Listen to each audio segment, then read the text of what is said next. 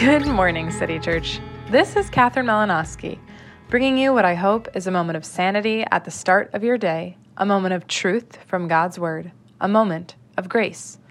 This morning, I'd like to start off with a cheesy joke.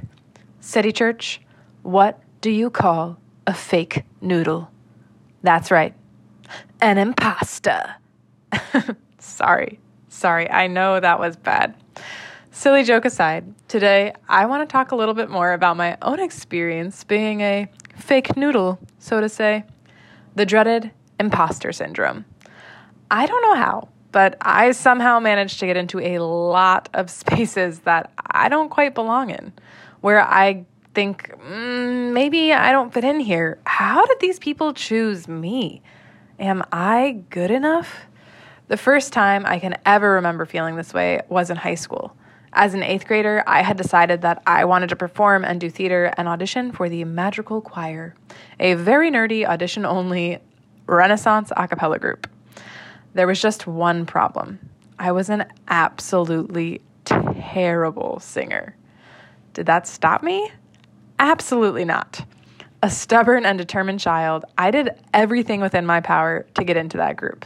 I took voice lessons, I practiced breathing techniques, I listened to hours of songs on end and tried to pick out all the harmonizing parts. Ah, the curse of being an alto. And junior year, I finally did it.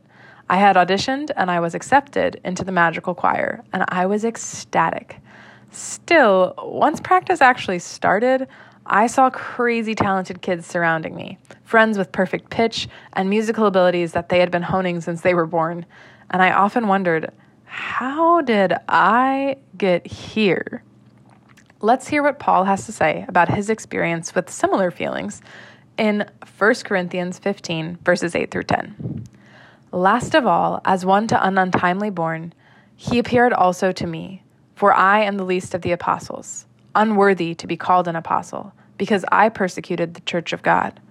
But by the grace of God, I am what I am, and his grace towards me was not in vain. On the contrary, I worked harder than any of them, though it was not I, but the grace of God that is with me. Whew. Paul's words here are an all too human mixture of self recrimination, vanity, second guessing, and confidence. It brings me comfort to read that Paul didn't think he was all that.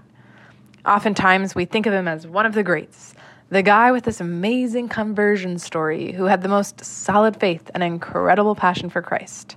And while this is true, Paul is the first to humbly admit I am the least of these. He is well aware of his sins, the rocky past that he came from, and he doesn't try to act like he's anything that he's not, pretending the past never happened. Paul handles the feeling of inadequacy with humility, diligence, and faith. He recognizes what makes him valuable God's grace. My favorite line in the passage is By the grace of God, I am what I am. I'll be the first to admit I don't often think of myself that way.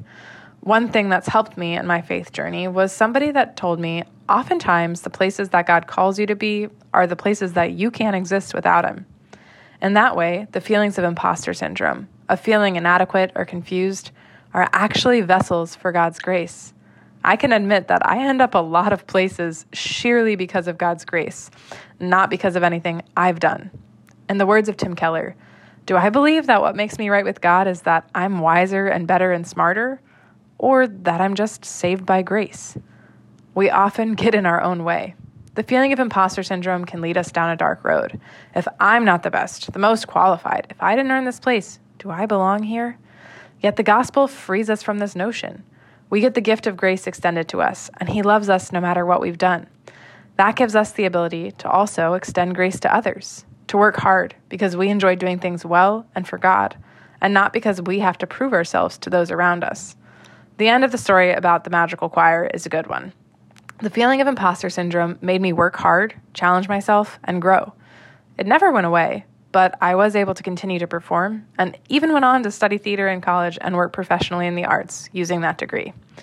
But that feeling of inadequacy also showed me how to show grace to others, to look at the scared people in an audition room or anywhere and stretch out my hand in kindness, offering a word of encouragement. Because if I'm being honest, I'm right there too. The attitude with which we engage others is a direct reflection of how deeply and genuinely we embrace the gospel in our own lives. While the feeling of imposter syndrome may never go away, we can rest in the grace of God and invite others into that, knowing that it is who God is that saves us and not who we are.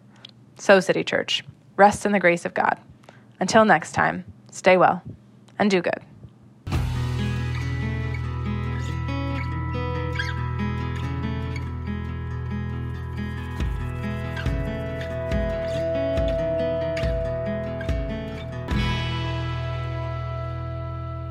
Good Morning City Church is a weekday podcast produced by the staff and members of City Church of Richmond, located in Richmond, Virginia. To learn more about us, please visit citychurchrva.com. That's C I T Y C H U R C H R V A.com. And thanks for listening.